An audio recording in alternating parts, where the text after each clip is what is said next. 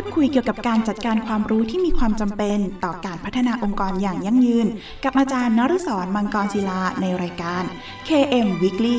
ทุกวันอาทิตย์เวลา สิบสี่นาฬิกา ถึง สิบสี่นาฬิกาสามสิบนาที ทางสถานีวิทยุมหาวิทยาลัยเทคโนโลยีราชมงคลพระนคร เอฟ เอ็ม เก้าสิบจุดเจ็ดห้า เมกะเฮิรตซ์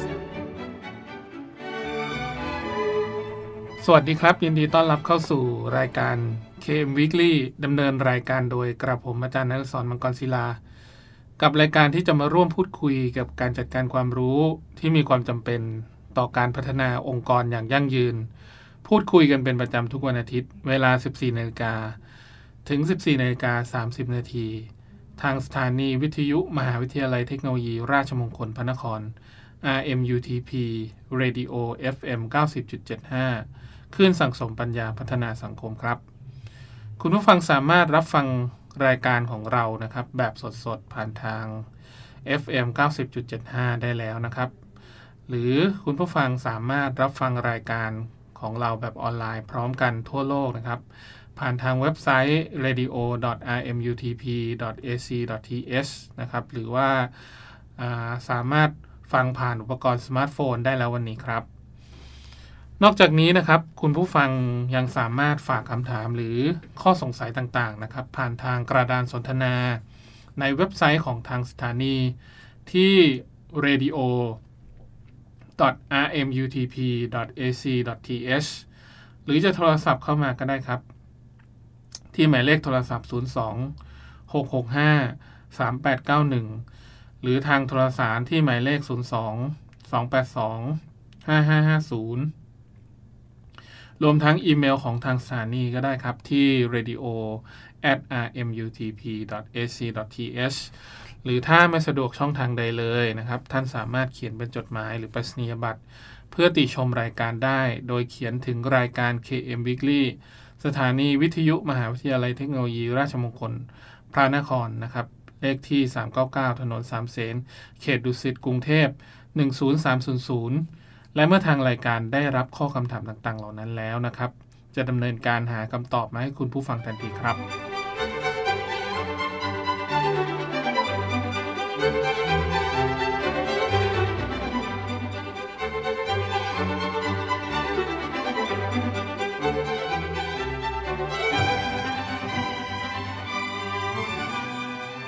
ทุกวันอาทิตย์เราจะกลับมาอัปเดตประเด็นที่สำคัญเกี่ยวกับการจัดการความรู้นะครับโดยที่ในสัปดาห์นี้เราจะมาอัปเดตกันในเรื่องของปัญญาประดิษฐ์กับอนาคตการช้อปปิ้งออนไลน์กันครับในส่วนของการสนทนาในเรื่องของการจัดการในสัปดาห์นี้นะครับเป็นเรื่องที่เกี่ยวข้องกับความเคลื่อนไหวในยุคอนาคตนะครับที่เกี่ยวข้องกับเรื่องของปัญญาประดิษฐ์หรือว่า artificial intelligence นะครับก็คือลักษณะของการปรับปรุงวิธีการนะครับที่ทำให้ลดปริมาณการใช้พนักงานที่เป็นตัวบุคคลนะครับให้น้อยลงในลักษณะของการใช้งานบุคคลที่เกี่ยวข้องกับการทำงานที่เป็นรูทีนนะครับให้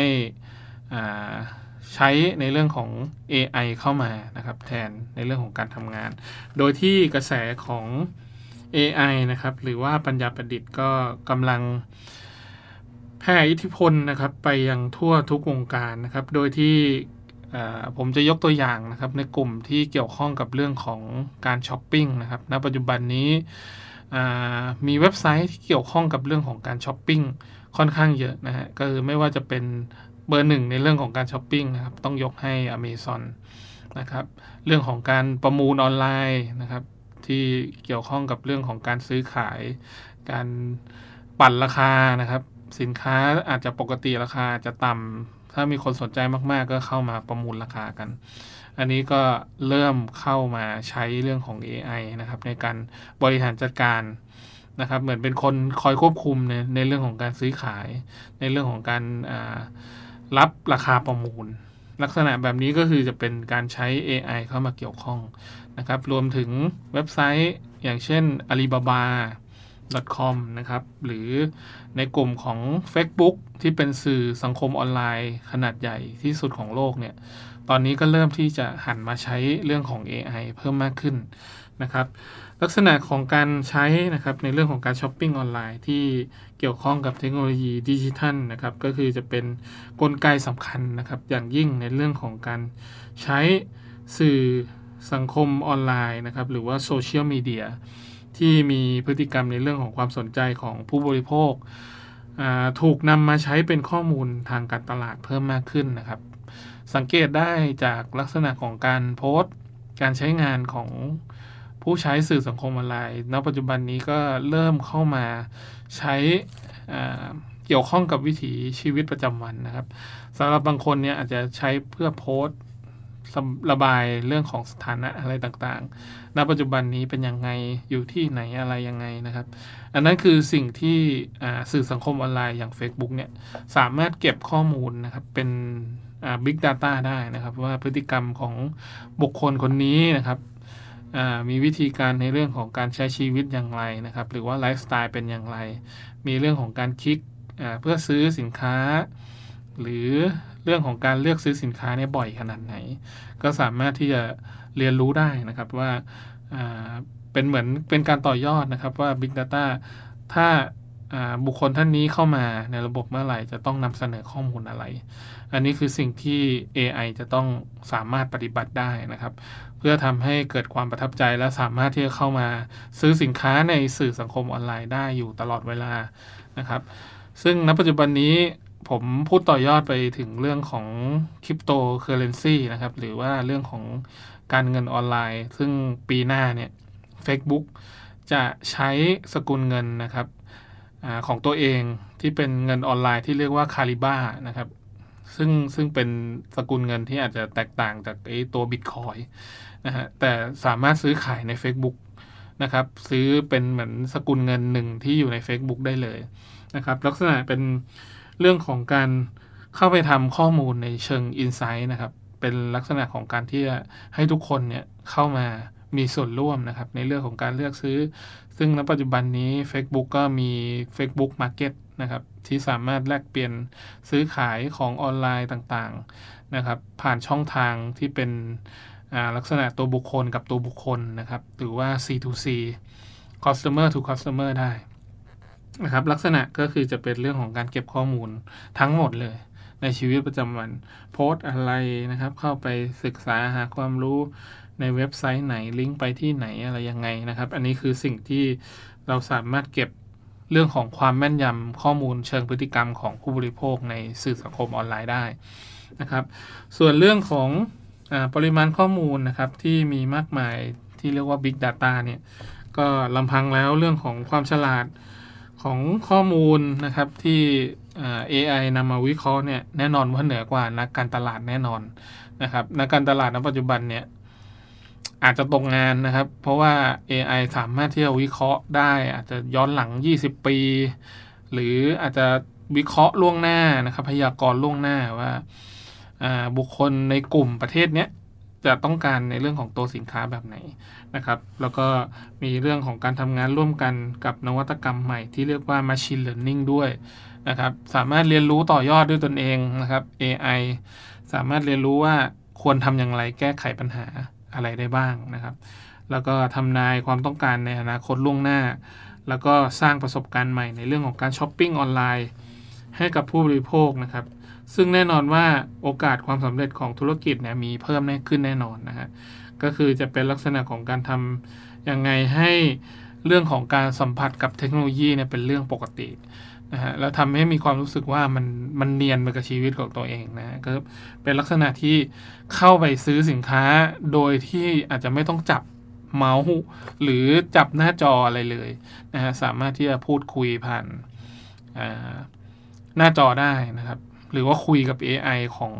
เว็บไซต์นั้นนะครับว่าเราต้องการสินค้าแบบเนี้ยหาให้เราได้ไหมเซิร์ชให้เราได้ไหมนะครับอันนี้คืออ่าสิ่งที่เราจะต้องเจอในอนาคตนะครับเรื่องว่าเทคโนโลยีปัญญาประดิษฐ์เนี่ยก็เป็นเรื่องที่อ่าไม่ไม่ใช่สิ่งที่ไกลตัวอีกต่อไปนะครับเพราะว่า เอ ไอ อาจจะทำงานร่วมกับนักการตลาดในอนาคตด้วยนะครับก็คือข้อที่จริงแล้วมนุษย์เนี่ยแน่นอนว่าความฉลาดมีนะฮะแต่ข้อจำกัดนี่ก็มีมากนะอย่างเช่นเรื่องของอ่าการคิดต่อยอด นะครับหรือว่าคิดเลขเร็วหรือว่าในปริมาณ Big Data ข้อมูลเยอะๆที่สามารถประมวลผลได้ภายในครั้งเดียวแล้วรู้นะครับพยากรณ์ได้ว่าสิ่งที่เกิดขึ้นในอนาคตเนี่ยเป็นยังไงนะครับโดยที่มนุษย์เนี่ยก็อาจจะใช้จุดแข็งของ เอ ไอ นะครับในเรื่องของการประมวลผล Big Data แล้วทำให้ทุกคนเนี่ยได้ทราบถึงนะครับว่าทำไมเหตุผลในเรื่องของการใช้ เอ ไอ จึงมีความสำคัญในเรื่องของการจัดการนะครับในอนาคตในเรื่องของการช้อปปิ้งออนไลน์อาจจะตอนนี้คลิกเองทำเองนะครับค้นหาเองต่อไปเราอาจจะง่ายนิดเดียวเพียงแค่บอกนะครับว่าต้องการอะไรแล้วรวมไปถึงเรื่องของการหักเงินอัตโนมัติด้วยนะครับในอนาคตเพราะว่าในสื่อสังคมออนไลน์ในปัจจุบันนี้ก็เริ่มแข่งกันนะครับไม่ว่าจะเป็นตอนนี้ Facebook ขยับตัวแล้วนะครับเพื่อที่จะมาแข่งกับตัวเว็บไซต์นะครับขายของออนไลน์อีคอมเมิร์ซอย่าง Amazon นะครับแล้วก็เรื่องของการยกตัวอย่าง Facebook นะครับในช่วงไตรมาสแรกนะครับ Facebook ก็ประสบปัญหาข้อมูลความเป็นส่วนตัวของผู้ใช้อันนี้แก้ปัญหาไม่ได้สักทีนะครับส่วนประเด็นตัวที่สองเรื่องของข่าวลวงนะครับหรือว่า Fake News เนี่ยอันนี้ Facebook ก็ไม่สามารถที่จะทำได้การตั้งเพจปลอมการตั้ง Facebook ปลอมขึ้นมาอันนี้ก็เป็นปัญหาหนึ่งที่ Facebook ยังไม่สามารถแก้ไขปัญหาได้นะครับเราจะใช้วิธีการนะครับในเรื่องของการตอบโจทย์ทำยังไงให้ Facebook เนี่ยสามารถฟื้นวิกฤตตัวนี้ขึ้นมาได้นะครับก็เป็นสิ่งที่เฟซบุ๊กภาคภูมิใจมากก็คือเรื่องของการพัฒนาปัญญาประดิษฐ์ขึ้นมานะครับในการบริหารจัดการนักการตลาดผู้ใช้นะครับทั่วไปนะครับหรือว่าคนที่ทำการจัดซื้อจัดจ้างโฆษณานะครับใน Facebook นะครับแล้วทำให้เขาได้เกิดประโยชน์ในเรื่องของการได้กลุ่มเป้าหมายที่ถูกต้องนะครับโดยที่ เอ ไอ จะเน้นนะครับลักษณะของการช้อปปิ้งออนไลน์สไตล์ Facebook เนี่ยก็สรุปให้เห็นภาพชัดเจนนะครับก็คือโมเดลธุรกิจ Facebook เนี่ยจะเป็นการเปิดให้ธุรกิจสามารถเช่าพื้นที่ข้อมูลการใช้งานได้นะครับนำส่งโฆษณาด้วยกลไกที่แม่นยำนะครับโดยการทำงานเป็นลักษณะแบบอัลกอริทึมนะครับแล้วก็เก็บข้อมูลส่วนบุคคลพฤติกรรมความสนใจของผู้ใช้ตลอดเวลานะครับไม่ว่าจะชอบอะไรดูอะไรคลิกอะไรนะครับเราสามารถเก็บข้อมูลต่างๆเหล่านั้นได้นะครับแลกแลกเป็นค่าบริการขึ้นมานะครับซึ่ง Facebook ก็ประสบความสำเร็จในเรื่องของการเบียดผู้นำ Search Engine อย่าง Google ได้นะครับเหมือนประมาณว่าให้รางวัล น, นะครับให้ Reward ครับคนที่ให้ข้อมูลนะฮะมีการอา จ, อาจจะเป็นการสะสม Calibra หรือว่าเงินออนไลน์ในอนาคตนะครับอันนี้ผมคาดเดาไว้ว่ามันจะต้องเป็นอย่างนั้นแน่ๆนะครับเหมือนเป็นเรื่องของการใช้ชีวิตอยู่ในสื่อสังคมออนไลน์เรื่อยๆแล้วก็มีการเก็บสะสมแต้มนะครับเหมือนเป็นการดึงพวก membership หรือว่าสมาชิกทำให้ทุกคนเนี่ยอยู่กับสื่อสังคมออนไลน์นั้นได้นานขึ้นนะฮะแล้วก็ทำให้มีความรู้สึกสนุกแล้วก็อยากเข้าไปเรื่อยๆนั่นคือโมเดลที่เกิดขึ้นเดี๋ยวจะมาพูดต่อในช่วงที่สองนะครับว่า Facebook มีโมเดลในเรื่องของการพัฒนาปัญญาประดิษฐ์อย่างไรบ้างครับพักฟังเพลงเพราะๆจากทางรายการสักครู่ครับ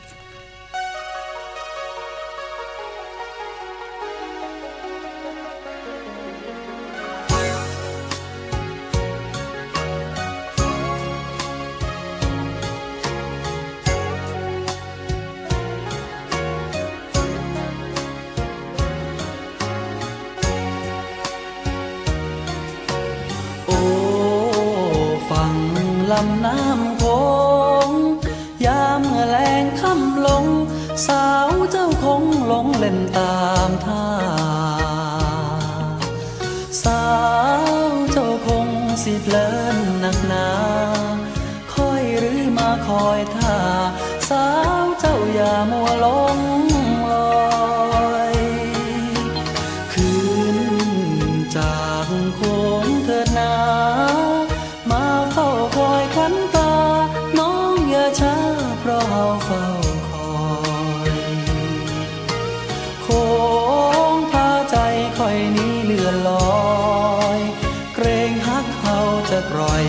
ไหลล่องลอยบอกกลับคืนมาโอ้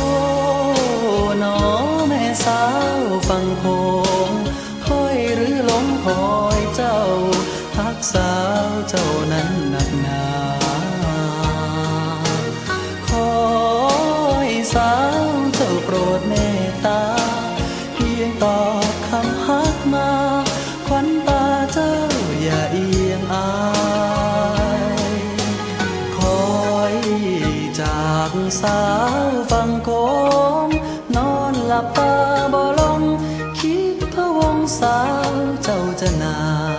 ยแม้นได้สาวเจ้ามาแนบกายค่อยสิตายบ่ว่านอนคอยท่าภาวะแต่กอดมอง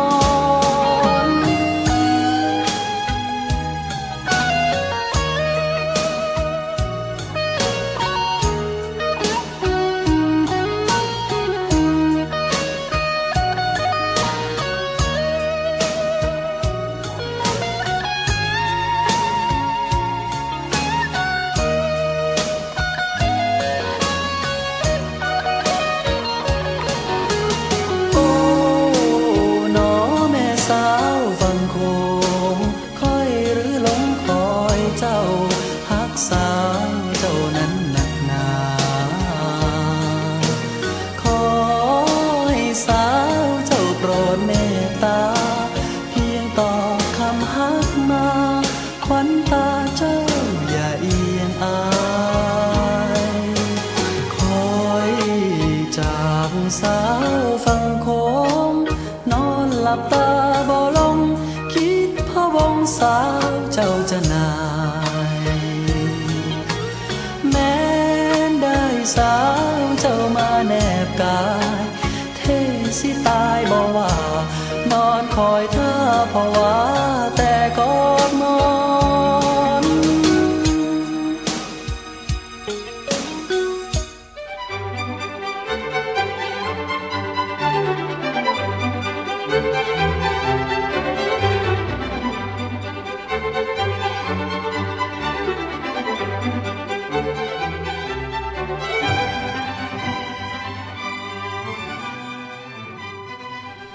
เข้าสู่ช่วงที่สองของรายการ เค เอ็ม Weekly นะครับกับกับผมอาจารย์นฤศร มังกรศิลานะครับโดยที่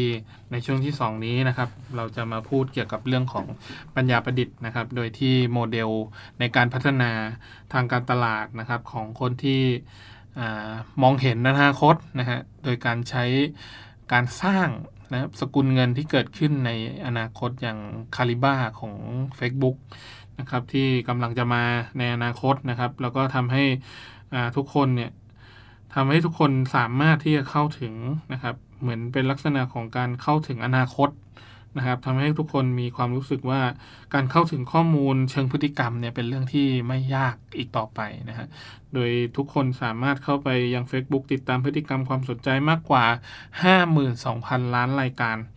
เพื่อแยกคัดกรองผู้ใช้นะครับก็คือยิ่งรู้จักผู้ใช้มากเท่าไหร่นะครับมันก็จะทำให้ทุกคนเนี่ยกำลังรู้ว่ากำลังสนใจอะไรนะฮะคล้ายๆว่าเอา เอ ไอ ไปสำรวจนะครับเหมือนถ้าเป็นภาษาบ้านๆคือสำรวจสัมสัมมโนประชากรนะฮะคล้ายๆว่าคนในกลุ่มพื้นที่ประเทศนี้ชอบอะไรนะครับเจาะลึกกลุ่มเป้าหมายข้อมูลในเชิงจิตวิทยานะครับในเชิงเรื่องของพฤติกรรมศาสตร์นะครับในเรื่องของลักษณะการใช้งานนะครับอาหารการกินเรื่องของการท่องเที่ยวหรือจะเป็นกลุ่มที่เกี่ยวข้องกับเชิงสุขภาพนะครับ เอ ไอ ก็สามารถเข้าไปจับได้ลักษณะคล้ายๆกับสไปเดอร์แมนหรือถ้าเป็นถ้าเป็นภาษาก็คือกระจายโยงใยทุกอย่างนะครับเชื่อมต่อทั้งหมดเลยแล้วก็สามารถที่จะเก็บข้อมูลต่างๆเหล่านี้นะครับให้ทุกคนเนี่ยเข้ามานะครับเรียนรู้ในเรื่องของการอ่าอ่าพฤติกรรมนะครับก็เหมือนคล้ายๆก็ Facebook สามารถเก็บพฤติกรรมทั้งหมดทั่วโลกตอนนี้ณปัจจุบันนี้ก็น่าจะเกือบ สองพัน ล้านรายชื่อนะครับหรือว่าผู้ใช้ของ Facebook เนี่ยนะครับจาก เจ็ดพัน กว่าล้านคนเนี่ยใช้ไป สองพัน ล้านกว่าคนก็ไม่แปลกครับที่ทุกคนจะปล่อยข้อมูลเชิงพฤติกรรมของตัวเองออกมาทุกวันทำให้ Facebook เนี่ยก็รู้ในเชิงข้อมูลในเชิงพฤติกรรมการเก็บการถ่ายรูปนะครับลักษณะของการวิเคราะห์คำเป็นยังไงนะครับแล้วก็เรื่องของผลิตภัณฑ์ที่เขาต้องการเขาชอบเข้าไปยังแฟนเพจนั้นๆนะครับแล้วมีการกดไลค์กดไลค์เพราะอะไรอยู่ในหน้าเพจนั้นนานขนาดไหนมีการเลือกดูหน้าอะไรบ้าง แล้วก็ข้อมูลที่เกิดขึ้นจากเรื่องของการพัฒนานะครับในการเรื่องของการทำนายใบหน้าที่แม่นยำมีจะมีเพิ่มมากขึ้นนะครับแล้วก็เรื่องของอนาคตในเรื่องของระบบตัดสินใจหรือว่า decision system นะครับก็กำลังจะเกิดขึ้นนะครับโดยผู้ใช้โฆษณาสามารถขายสินค้าหรือบริการกับผู้ใช้กลุ่มนี้ได้นะครับโดยการเพิ่มยอดขายสูงสุดถือเป็นการพลิกโฉมครั้งใหญ่นะครับในเรื่องของการช้อปปิ้งออนไลน์อย่างแท้จริงนะครับก็คือ Facebook ไม่ได้รอแค่ว่าอ่าเป็นการใช้สื่อสังคมออนไลน์เพื่อทำการสื่อสารอย่างเดียวแล้วจะเป็นเรื่องของการเน้นทำยังไงก็ได้ให้ทุกคนเนี่ยอยู่และใช้สื่อสังคมออนไลน์ของเขาในไปในเรื่องของเชิงพาณิชย์เพิ่มมากขึ้นนะครับแล้วก็ต่อไปก็จะมีระบบสกุลเงินออนไลน์ที่เพิ่มเข้ามานะครับอย่าง Calibra ที่ผมคาดเดาไว้ล่วงหน้าเลยนะครับว่าอาจจะต้องใช้เหมือนรูปแบบคล้ายๆกับ ซี พี โอ อ่าก็คือจะมี all member นะฮะเก็บสะสมแต้มนู่นนี่นั่นนะฮะแล้วจะทำให้ทุกคนสนุกไปกับเรื่องของการใช้สื่อสังคมออนไลน์เพื่อซื้อสินค้านะครับผ่าน Facebook แล้วก็ให้ข้อมูลกับ เอ ไอ นะครับให้ เอ ไอ ค้นหาค้นหาข้อมูลค้นหาสินค้าบางครั้งอาจจะค้นหาเลยเถิดไปถึงเพื่อนเก่าสมัยเรียนนะครับที่อาจจะไม่เคยเจอกันมานานบอกว่าช่วยหาให้หน่อยอันนี้ก็เป็นวิธีการหนึ่งที่มาร์ค ซักเคอร์เบิร์กพยายามทำยังไงก็ได้ให้สื่อสังคมออนไลน์ของเขายังอยู่นะครับอยู่ในยุคสมัยแล้วก็ไม่ตายจากไปนะครับซึ่งตอนนี้ Facebook Twitter Instagram นะครับตอนนี้มีสื่อสังคมออนไลน์ใหม่ๆเกิดขึ้นมาเยอะแยะมากมายนะครับอย่าง Reddit เนี่ยตอนนี้ Reddit ก็เริ่มมาแรงเหมือนกันนะฮะใช้วิธีการในเรื่องของการอ่าโพสต์แบ่งกลุ่มนะครับอย่างเช่นคนชอบในเรื่องของ เอ็น บี เอ ก็จะรับเรื่องของอ่าอ่าบาสเกตบอลจากต่างประเทศซึ่งลิดดิกก็จะแบ่งประเภทออกมาชอบเรื่องของอ่าความตลกปกฮานะครับเรื่องของพฤติกรรมของสัตว์สัตว์โลกน่ารักอะไรเงี้ยฮะก็สามารถแบ่งประเภทได้แต่ถ้าเป็น Facebook ก็คืออาจจะยังไม่ฉลาดพอนะครับคือฟีดอะไรตามอะไรมันก็จะขึ้นตามนั้นเลยนะฮะอ่าจากแต่ก่อนอาจจะเป็นเรื่องของการฟีดข่าวนะครับที่มีคนอาจจะเป็นลักษณะของการซื้อพื้นที่โฆษณามาทุกครั้งที่เปิดมันจะขึ้นมาแต่ณปัจจุบันนี้เริ่มเริ่มเลือนหายไปแล้วเพราะเนื่องจากว่าทุกคนที่ใช้สื่อสังคมออนไลน์ก็เริ่มรู้นะฮะว่าส่วนใหญ่แล้วถ้า Facebook ได้รับเงินค่าโฆษณามาแล้วก็จะยัดเยียดเอามาให้นะครับเขาก็เลยยกเลิกฟีดพวกนั้นนะครับทำให้ทุกคนก็เริ่มหันกลับมาใช้สื่อสังคมออนไลน์ Facebook นะฮะแล้วก็แต่เรื่องของข่าวลวงนะครับก็ยังไม่สามารถที่จะทำได้การเปิดเพจลวงอันนี้เกินข้อจำกัดของของคนที่เป็นเจ้าของสื่อสังคมออนไลน์นะฮะว่าเขาจะสามารถตรวจสอบยังไงให้ให้รู้ว่าไอ้คนที่เข้ามาเปิดเนี่ยมันเป็นคนที่ที่ดีหรือไม่นะครับในการเข้ามาเปิด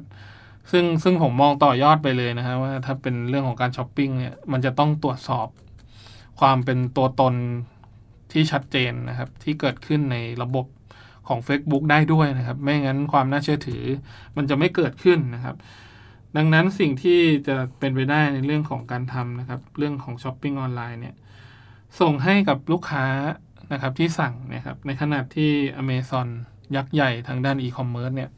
ก็เริ่มขยับตัวเหมือนกันนะครับพยายามอย่างหนักทำยังไงก็ได้ให้สินค้าเนี่ยถูกส่งไปยังลูกค้าได้เร็วที่สุดภายในหนึ่งชั่วโมงนะครับภายในหนึ่งชั่วโมงนี้ถือว่าจะต้องมีเครือข่ายโลจิสติกที่ดีมากๆนะครับ Just in Time ในเวลาที่สามารถบอกกับกลุ่มที่เป็น fulfillment นะครับหรือว่าคนที่ทำหน้าที่ในเรื่องของการจัดสินค้าในพื้นที่แล้วจัดส่งไปยังพื้นที่นั้นโดยเร็วนะครับโดยที่ไม่ต้องบอกว่ารอหนึ่งวันสองวันสามวันหรือหนึ่งเดือนแล้วค่อยส่งfulfillment ในพื้นที่หรือว่าโลจิสติกในพื้นที่จะต้องทำหน้าที่ได้ค่อนข้างดีนะดังนั้นณปัจจุบันนี้นะครับไม่ใช่แค่ Facebook หรือ Amazon นะครับตอนนี้อ่า Alibaba ก็จัดทำระบบที่เป็น fulfillment ในเรื่องของการทำพื้นที่เก็บสินค้าเป็นคลังสินค้านะครับย่อมๆในพื้นที่และจากนั้นถ้ามีการสั่งเมื่อไหร่อาจจะเป็น เอ ไอ หรือหุ่นยนต์สามารถจัดสินค้าลง ในกล่องแพ็คให้เรียบร้อยนะครับพร้อมที่จะส่งในพื้นที่ให้นั่นคือสิ่งที่กำลังจะเกิดในอนาคตนะครับ Facebook ก็มีความมั่นใจเหมือนกันนะครับว่าคุณจะไม่เสียใจนะครับเมื่อยาสระผมรุ่นใหม่ที่ส่งไปถึงบ้านคุณไม่ว่าคุณจะซื้อมันหรือไม่ก็ตามแต่ Facebook ก็กำลังจะบอกว่าพวกเขาสามารถส่งสินค้าให้กับลูกค้าได้ก่อนนะครับที่เขาจะสั่งนั่นแสดงให้เห็นได้ว่า Facebook จะต้องใช้ Big Data ในเรื่องของการวิเคราะห์หรือพยากรณ์ล่วงหน้านะฮะว่าอย่างเช่นลูกค้าของเขานะครับซื้อแชมพูนะครับมาช่วงต้นเดือนอาจจะเป็นผมสมมุตินะครับว่ามิถุนาคำนวณไว้ล่วงหน้านะครับว่าถ้าใช้ทุกวันมันจะหมดในช่วงประมาณเดือนอ่ากลางเดือนมิถุนามันก็จะเตือนขึ้นมาแล้วว่าคุณต้องการที่จะซื้อแชมพูสระผมเพิ่มไหมนะครับถ้าสั่งซื้อคลิกปุ๊บมันก็ทำการหักเงินแล้วก็ทำการดำเนินการสั่ง fulfillment ในพื้นที่นะครับแล้วก็โลจิสติกในพื้นที่เข้าไปนะครับในการจัดแจงสินค้าต่างๆแล้วจะส่งให้ภายในหนึ่งชั่วโมงอันนี้คือ Facebook พยายามจะทำให้เกิดขึ้นนะครับจริงแล้วก็สิ่งที่เป็นไปได้ในอนาคตนะครับในเรื่องของการวิเคราะห์การตัดสินใจคิดแทนลูกค้าไม่ว่าลูกค้าจะสั่งซื้อหรือว่าส่งคืนชำระเงินอะไรต่างๆเหล่านี้นะครับธุรกิจก็จะต้องทำเป็นลักษณะการสร้างโอกาสทางการตลาดเพิ่มมากขึ้นนะครับทำให้ เอ ไอ มีความฉลาดเพิ่มมากขึ้นดังนั้น Facebook และ Amazon นะครับก็มีความพยายามเช่นเดียวกันในการสร้างตัวกลางที่ว่าระบบนิเวศหรือว่า Ecosystem นะครับทางด้านช้อปปิ้งออนไลน์เดี๋ยวเราจะมารอดูกันนะผมว่าในปีหน้าไม่ไม่คิดว่าไม่ไม่น่าเกินปีหน้านะฮะจะมีเรื่องของ เอ ไอ เข้ามาเกี่ยวข้องแล้วเพราะว่า Facebook ก็เริ่มใช้เรื่องของสกุลเงินของตัวเองนะครับที่เรียกว่า Calibra นะครับแล้วก็ประสบกับเรื่องของการช้อปปิ้งนะครับก็กำลังมีการยกเรื่องของยกระดับทางธุรกิจเพิ่มมากขึ้นนะครับเพื่อดึงกำลังในเรื่องของการซื้อสินค้าต่างๆนะครับให้ลูกค้ามีความรู้สึกว่าทำยังไงให้ทุกทุกการซื้อมีความมั่นใจแล้วก็ทำให้รู้สึกว่าอยากซื้อในสื่อสังคมออนไลน์ต่อไปครับ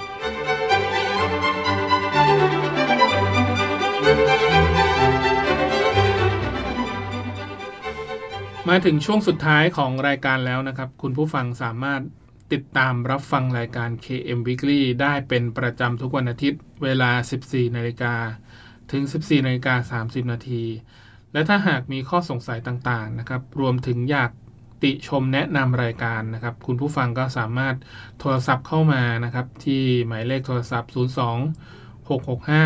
สาม แปด เก้า หนึ่งหรือทางโทรสารหมายเลขศูนย์ สอง สอง แปด สอง ห้า ห้า ห้า ศูนย์